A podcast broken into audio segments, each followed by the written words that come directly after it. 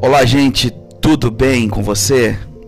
Pois é, estamos aqui em mais um dia e com a graça do Senhor estamos celebrando este dia. Este é o dia que o Senhor nos fez.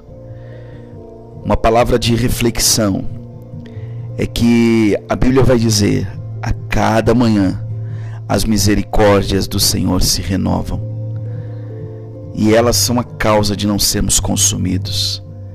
Veja que também a Bíblia vai dizer que o choro pode durar uma noite, mas a alegria vem pela manhã.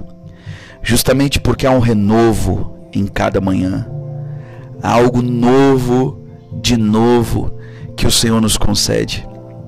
Minha palavra para você neste dia é que crie expectativa naquilo que Deus tem para a sua vida, da parte dele e não daquilo que as circunstâncias estão dizendo. Quando o nosso coração está em Jesus, apesar das circunstâncias, nós conseguimos ver além, nós conseguimos enxergar o sobrenatural. E de fato, a Bíblia vai dizer que nem olhos viram e nem ouvidos ouviram, e jamais chegou ao coração humano aquilo que Deus tem preparado porque os amam.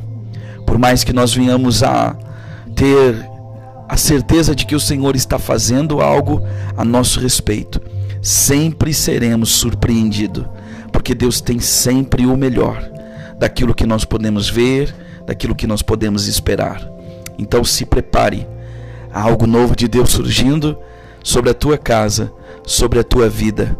Creia, confie e descanse. Que Deus abençoe seu dia, em nome de Jesus.